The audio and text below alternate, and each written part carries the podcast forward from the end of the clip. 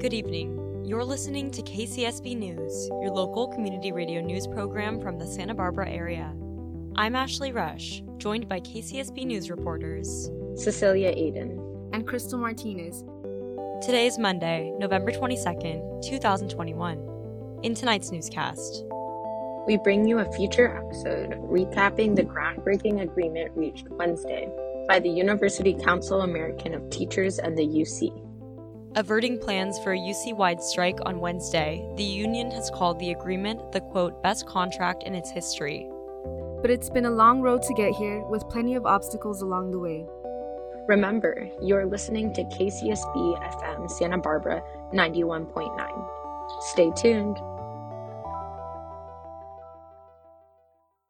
So, to start things off, who are the UC lecturers and what is UCAFT? UCAFT, which stands for the University Council American Federation of Teachers, is a union that represents 6,500 UC lecturers who teach one third of undergraduate courses.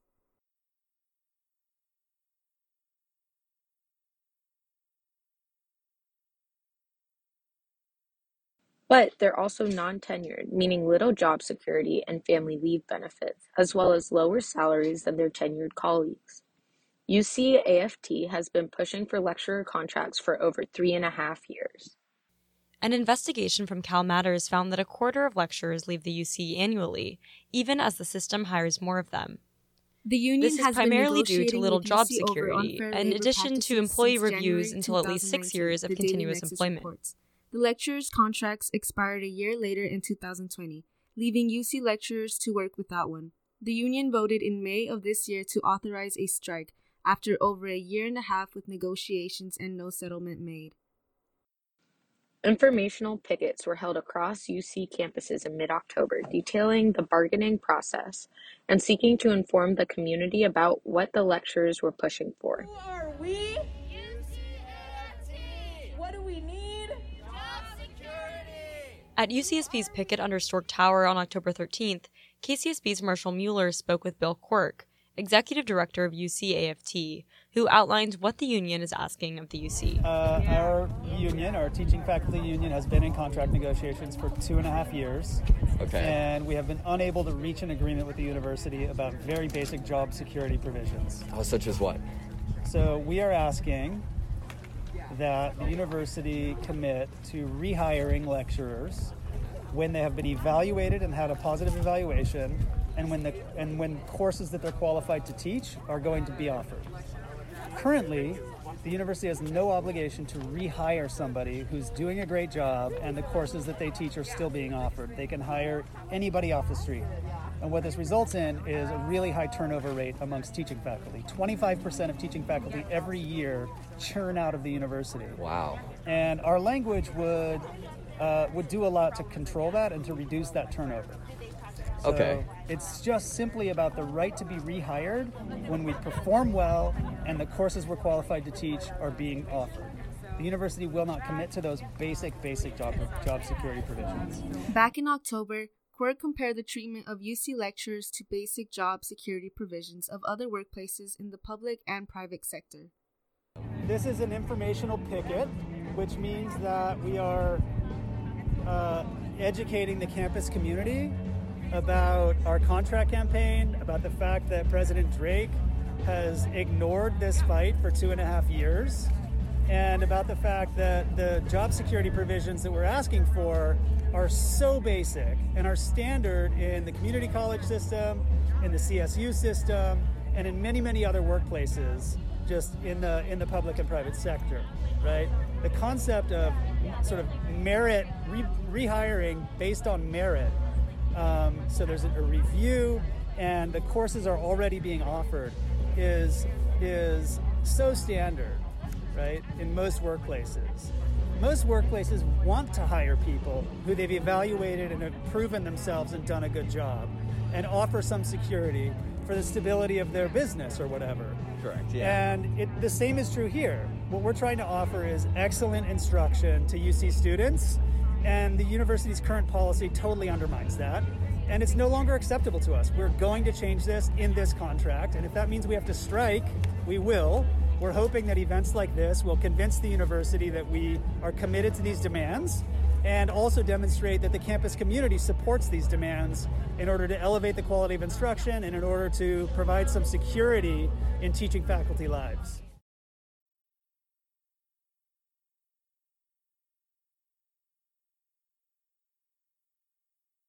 The union had originally voted back in May for a legal, protected strike if the UC continued to fail to address the issues lecturers laid out. A legally protected strike would prevent the union from striking over contract related negotiations like salary and job stability until the close of an impasse as that process period. could take several government months, mandated members period of of mediation between the began UC to weigh the and the possibility union, of an according to the Daily strike Nexus. in early November. This strike would not be subject to impasse proceedings, according to the Daily Nexus.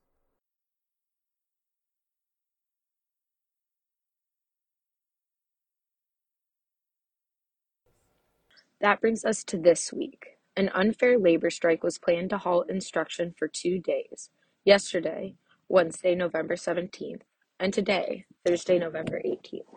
Union officials had said they would strike regardless of what happened before Wednesday, according to Cal Matters. With lecturers on strike, more than a third of classes would be canceled. At UCSB, the strikers plan to march from Storke Tower to Henley Gate. In response, the UC system called the strike unnecessary, saying that they were, quote, disappointed in the union's decision and that, quote, withholding instruction is grossly UC unfair to our and students, and, even and a strike does not move us closer to a contract. Roughly 700 tenure and tenured track professors across the UC system pledged to join lecturers at the picket lines.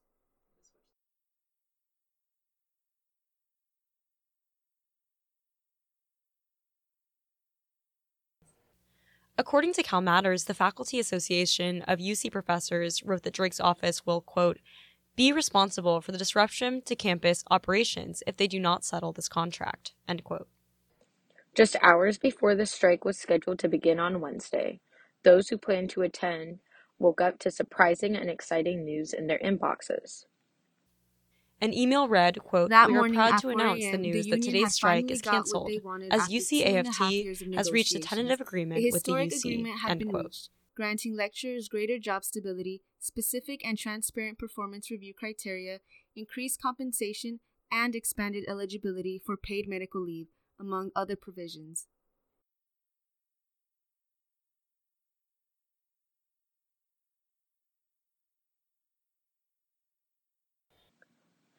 In place of the scheduled strikes at 10 a.m., a celebration was planned, attracting participants across the UC system to attend in place of the picket lines.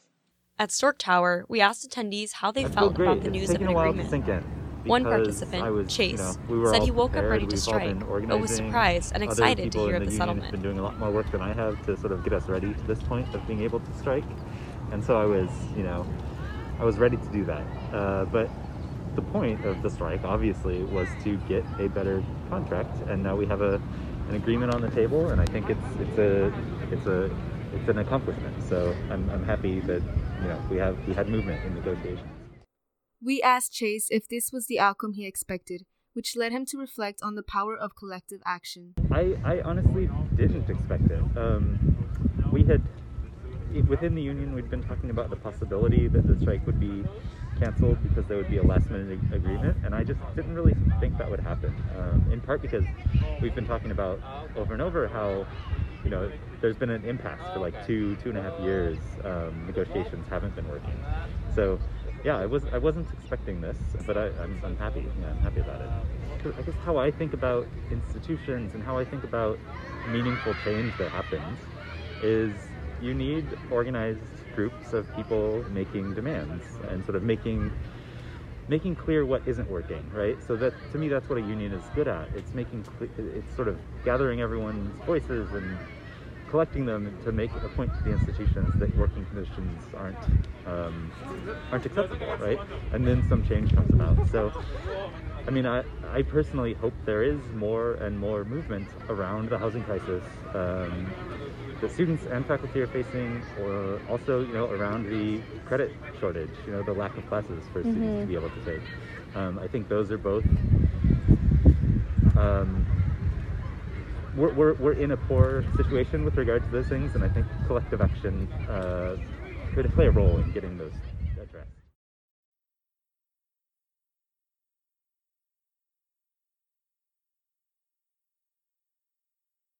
One tenured UCSB faculty member spoke at Wednesday's celebration to remind participants of all of the UC lecturer experience, saying the that they are the backbone of the university. So not only are we living in the consequences, right, of the great financial crisis that, you know, happened in 08, but the slow decimation of the university that has happened decades before, but we are also living in the consequence of a university that has chosen to build itself, build its austerity politics, build its privatization politics on the backs of lower to middle to working class students who went to university and who went to grad school thinking, right, that they would that it would give them a better living, right? Because here's what happens when you are a lecturer versus having a stable job.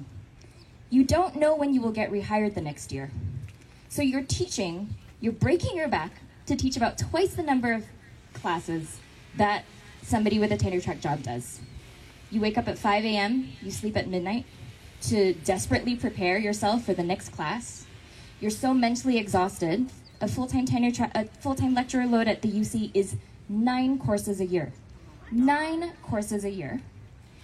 And a full-time tenure track appointment is 4 courses a year. So double the teaching load and think then about what it means for a lecturer to want secure employment. Lecturers are 43% of all, all faculty. They get 19% of the pay. They teach a third of classes at the UCs. They deserve better. Senate faculty should be doing more. More of them should be here. More of us should have canceled our classes and respected the picket line. More of us should continue to make sure that we fight so that this tentative agreement becomes a contract in which we are actively advocating for the stability of jobs for our um, for our colleagues. Lecturers are the backbone of this university. We wouldn't have a university without them. We wouldn't have a university without them. We wouldn't have a university without graduate students and lecturers. And to some extent, I think it's important to recognize that Senate faculty's ability, right, to be researchers and thinkers and all of the things that people get accolades for as academics is parasitic on that structure. And what that means for us is we have to sit with that. We have to sit with that and ask, what is the political consequence of this? What is the political consequence of a world in which Senate faculty see ourselves as a separate category?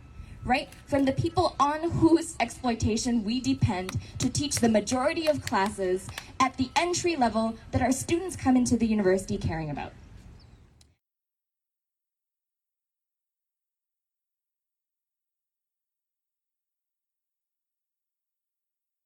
After the celebration on Wednesday, KCSB's Marshall first, Mueller sat down with uh, lecturer the Jarrett Henderson, new who reflected on the historic agreement and outlined in more detail really, what it means for important. lecturers. Uh, in the past 18 months through the coronavirus pandemic um, the way in which people could very much um, and very quickly um, lose their source of income. Uh, so having multi-year contracts uh, will be a really good benefit uh, for lecturers across the UC system. And do you know which job stability provisions are taking effect? So, as I said, um, I think one of the things that I'm interested in is sort of seeing like the full, robust version of what this new contract looks like. Um, we've only sort of seen snippets from both the university side and the union side. Um, so, I think the most exciting part uh, is that it allows for people to plan their futures, to plan ahead, to know that um, after one quarter or two quarters, or in this case now two and three years, that they will have work in the future. Uh, and for um, most of my colleagues, I think that's a really important um, thing to keep in mind. All right. And I was curious as to what a senior continuing lecturer was. Um, that's an excellent question. Um, so uh, there are a series of what we consider think about as hierarchies um, amongst the people at the university uh, who teach um, and research there. So uh, there are lecturers like myself who can go through um, a process whereby you start as a what they call a pre-six lecturer, um, and then after six years, you become a continuing lecturer. And then following um, another sort of period of time, you can sort of go through um, sort of evaluation and become promoted to a, continuing, a senior continuing lecturer. um, which still is separate from the whole category that we have um, at the UCs of teaching professors and then research professors. So this is really good news for the lecturer category. Um, but I think uh, moving forward, one of the things that I would really like to see um, is there a way to sort of move people from this sort of lecturer category to the teaching professor category? Because a lot of us are doing very similar types of jobs, um, yet those of us in the lecture category are still, um, even with the great historic contract that we've signed, right, are still sort of being exploited um, as a result of those sort of tiered systems. And so, actually, on that note, do you think from the snippets that we've got of the contract, do you think the changes in compensation for salary is satisfactory enough? Um, I think anytime anyone gets a wage increase, that is wonderful. Um, we all know that California is a very expensive place to live. Um, I also am cognizant that three and three and three and four, however that math works out, um, percentages, if you're starting from not a terribly large number, is not going to be um, a terribly huge increase. Um, so it depends uh, where you are on the pay scale to begin with. So I think some of the new provisions around um, establishing scales and making sure that people go through that process will be really, really helpful working towards equity amongst my colleagues. Um, but I do, I mean, it's, it's great, right? This is wonderful news, um, but I don't think anyone would ever turn away more money. No, I think they wouldn't either. Um, now, looking through some of the contract that I could, I saw something about appointment letters. What are those? Yeah, so um, in the before times, uh, every uh, lecturer would receive a letter, usually from the department chair in which they were working, that would stipulate um, the classes that they were teaching and sort of the work credit that they would get for those courses. Uh, and that would that would translate into sort of like a percentage of um, like a full-time position or a full-time equivalent. So some people, some lecturers were working 100% of the time and some lecturers are working like 20% of the time. And then you get paid based on course in sort of those, in those contexts. So um, as my understanding, and I've never had this problem in the history department, so I will be 100% upfront and honest about that. Um, is that I know that people have um, got appointment letters after they were supposed to get appointment letters. That appointment letters were not clear for what their responsibilities were. Um, so just any sort of language, and it seems like there is certainly new language around sort of what the expectations are in these letters, the timing of these letters, um, will sort of make it just sort of that much more clear and more transparent for people to know what they can expect, um, both for um, the people who are employing us, right, both for the university, um, but also for our own sort of sense of what our expectations are of our own work. Um, that kind of makes sense. Thank you so much. And um, actually, considering lectures, uh, were there problems with medical leave and people with children specifically? And I believe somewhere it said that this was the cause of the strikes in the first place with the UCAFT? Yeah, so I think one of the most, I mean, the thing that I'm most, I mean, I will say, grateful for a, a pay increase. Um, but I think the thing that I'm most um, impressed by is the commitment that um, UCAFT had um, to sort of ensuring some um, degree of paid family leave um, for, for lecturers at the UC. And I think that, and I, I think that this is really important for a whole lot of reasons. just knowing that if you're going to be starting a family and you're off um, to start that family, literally to begin it, um, you have a job to come back to, right? It provides you with, again, sort of, I think I said this earlier, but that provides you with that stability. Um, and that, that's so fundamental for people um, because we can see, and we know this now um, very well, as historians also know this, um, but like it, it, it's important to sort of realize that these things can shift on a moment's notice. So anything that allows people to plan is good. and it, I think it's also connected to some of the bigger cause. Edit out, Jarrett. Um, I think the question about paid family leave is also connected to some bigger questions that are being discussed right now, not um, both in the United States, but in sort of other countries around, around the world, right? Is to sort of keep in mind that these opportunities or these, these places, the, the way in which that providing leave for people, um, just make sure that it's a, it's a continuation of um, like continuation of learning for people. It's a continuation of people knowing this for their own job. Like students will know that like this person is coming back. Um, the university will know that this person is coming back. But it actually makes less work at the end of the day. Um, so having that sort of consistency really, really is significant. Also, while I was looking at the language of the provisions that were signed in the contract, uh, I saw some language concerning uh, online instructions with the lectures and how that was concerning UCAFT and the contract. So what were some of the previous problems with that? Great, yeah, I mean, we were all um, sort of thrust upon the world of online teaching um, and online learning and taking classes. Um, and I mean, this was the same for me or for the teaching professors at UCSB or the research professors at UCSB. None of us had really done this before.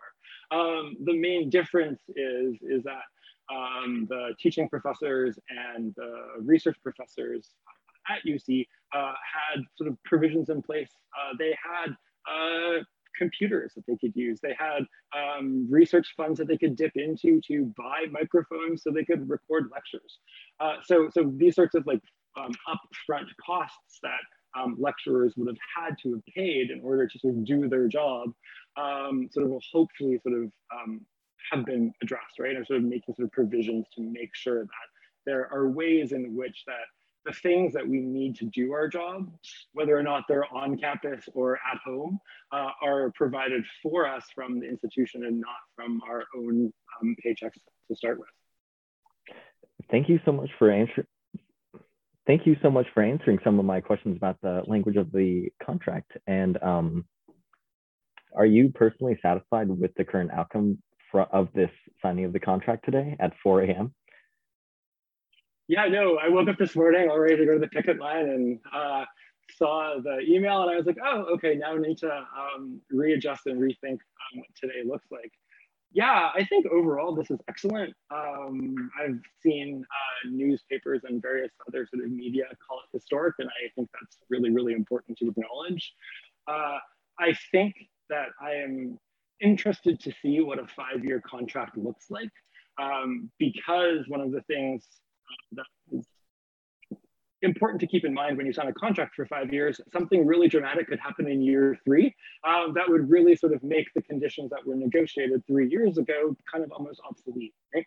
Um, so it's really sort of important to sort of be like acknowledge the sort of like scale of the five-year contract, but also that there are there are sort of unpredicted things in our futures, and it's not quite sure what um, what that will look like when it comes into sort of contact, I guess, with the contract itself. I think it's also a really good um, indication of why sort of collective action is still important. Uh, that the, the, the, mobilization of the uh, UCAFT uh, and the bargaining team and our sort of um, union fellows across um, the UC. Uh, also the support that we received from Senate faculty um, across the UCs. All of this sort of like reminds people of why unions are a good thing, right? Like it reminds people of the ways in which unions can work, especially at a time when we see increasing inequality in our world um, and sort of the number of people who are union workers going down. Right, so like it's a good reminder of why these things are so important um, for us. Yeah, that's a great point and a great takeaway. Um, what course of action does UCAFT take from here? Yeah, that's a really good question. Um, I it also feels a bit unfair, Marshall, um, to ask me that question at the moment that we just are trying to figure out what this new contract means. Um, but I think what um, you will constantly see um, is that we know that costs of living are going to keep going up. Um, we know that things are always going to keep, keep getting more expensive. Um, so those sorts of um, um, concerns are probably going to remain top of mind. Uh, I think that there is certainly room to move around questions about health coverage for uh, for lecturers uh, at the UCs. I think right now you have to be working 66, 66% of a full-time job to get your health coverage. Um, so for those that are not, um, that means that there's you still have no access to that, that coverage. Um, and coming from a place where everyone gets health coverage, whether or not they have a job or not, um, is, is something that I still keep trying to wrap my head around. Um, and I think that, I mean, we know that all of the things that we have achieved in this contract can all be expanded and made even better, right? So I think the future uh, is going to look at ways in which this sort of initial work that is excellent can be expanded on and made even better. More information on the details of the agreement can be found at ucaft.org. For a detailed overview of the union's negotiations with the UC over the past 20 months, visit calmatters.org.